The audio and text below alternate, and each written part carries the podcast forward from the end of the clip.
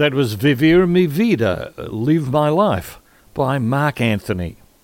US-born Karin Avila has lived on the east coast of Spain for the past 2 years, and she noticed something about the country's elders and how they enjoy an active and healthy lifestyle, the Mediterranean diet, and one of the highest life expectancy rates in the world, expected to be 85.4 years by the year 2040. Karin went along to a Seniors or Mayores Day festival in the nearby village of Teulada. Karin, you've come upon a concept that I don't think the rest of the world's caught up with. I love what you have in Spain, which is mayores. What's it mean? Looking at my experiences here and some of my cultural observations, this is one thing that's really stood out to me. And mayores, so this was all inspired from a festival I attended, which was called Día de los Mayores. Mayores actually translates into greater. And so Día de los Mayores is based on an International Day of Older Persons. That was something that was set up by the United Nations, actually, right, in 1990. Yeah. But I love the word mayores because it implies greater, superior, as opposed to other words that we tend to hear that have a, yes, exactly, there's much more of a negative connotation. Terrible connotation. So I'm going to spin it round Australia. I'm just going to be a greater now. Don't call me a senior. I'm going to be a greater. But I guess generally it seems from what you've indicated to me that there is a focus on not necessarily being old, but being greater, doing things that keep you agile and healthy and active and engaged with others in right across the social and the age spectrum. So you saw this on the day, is that right? Yeah, absolutely. So I think, the things that I've observed here, and some of the things I observed pretty quickly, one of them was that I noticed the first thing that stands out, the first image that pops into my mind is seeing a younger person walking with a mayores, arm in arm, and walking slowly down the street, and just that sense of inclusiveness, that sense of patience. I started seeing that in a lot of different places, and I wasn't used to seeing that in very fast-paced New York City or even other places I'd lived in the U.S. Yes. But definitely, so there's more social integration, and not just that. I think the population that, mayores are considered 65 and older here, there you see persons that are in their 80s, potentially 90s, that are sweeping their porches, that are doing their own shopping, that are highly independent, that are walking everywhere in the villages and in the cities. And so there's a lot of self-sufficiency and independence, a lot of integration with other groups socially.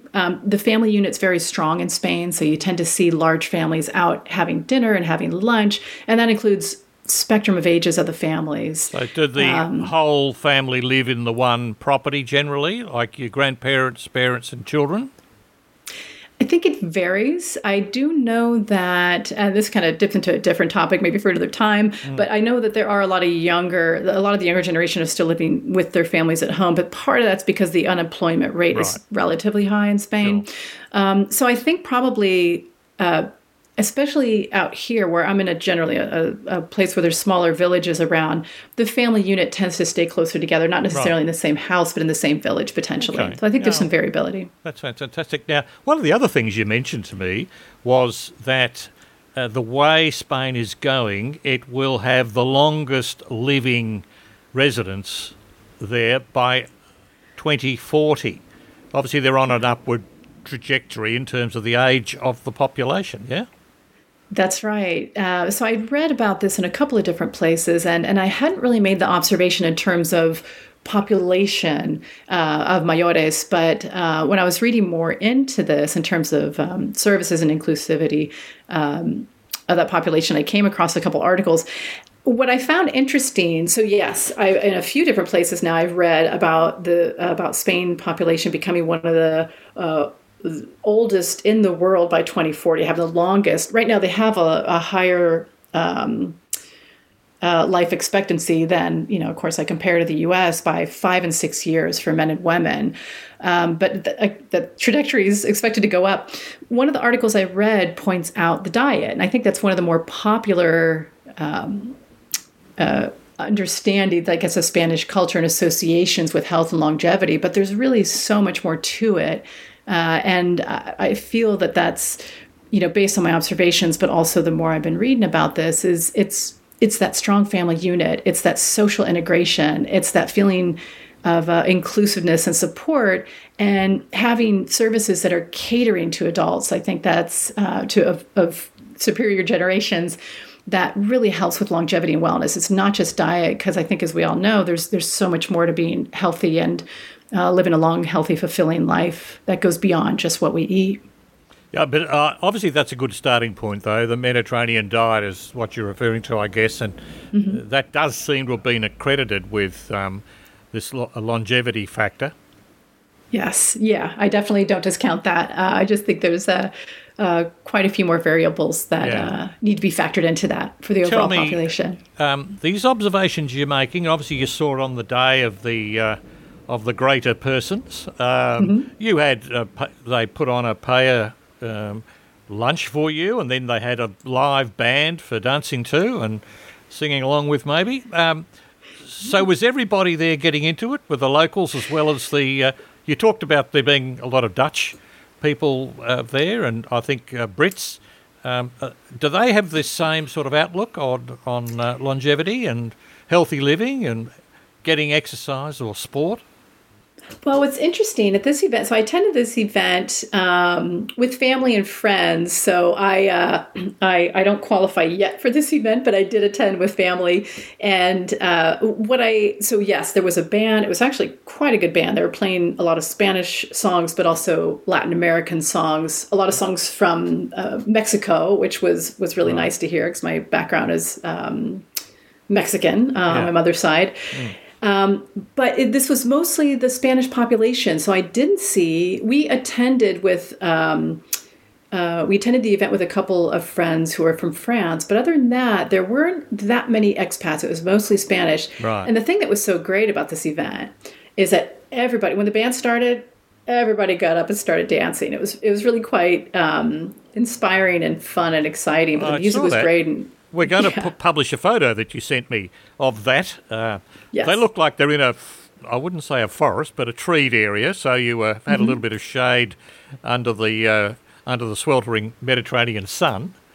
Yes. Oh, it looked great. Yeah, it was lovely. It was all outdoors and really nice shaded area. But yeah, it was a good time. Okay. No, I think that's great. The age that you're saying by 2040 is 80. Was it 85.6 or 86 point something?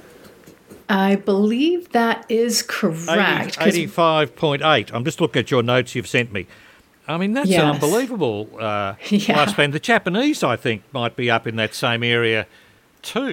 And the Spanish, I think what I've read is that they're going to surpass the Japanese by 2040 in terms of longevity, which is interesting. Yeah, okay. 85.8. That's right. Well, I think it's fantastic. And certainly, it seems as though respect is a sort of a pervasive thought about the mayores, that they are respected and treated with, well, not kid gloves, but they're obviously treated well, treated kindly.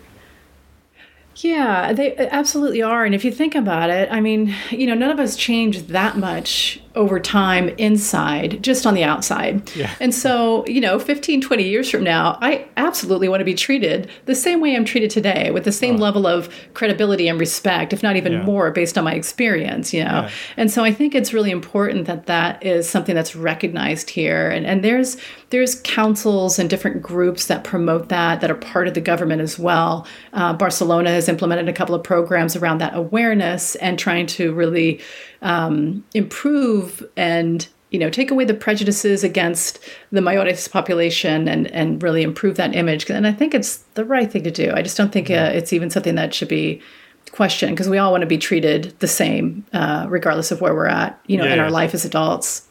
So I like this mayores. I'm going to promulgate this concept and hope it catches on. But it's great to see that at least at the grassroots level in Spain, the government doesn't need to tell anybody how to treat a mayore. The way that they walk in the street with them or help as required just seems like it's innate.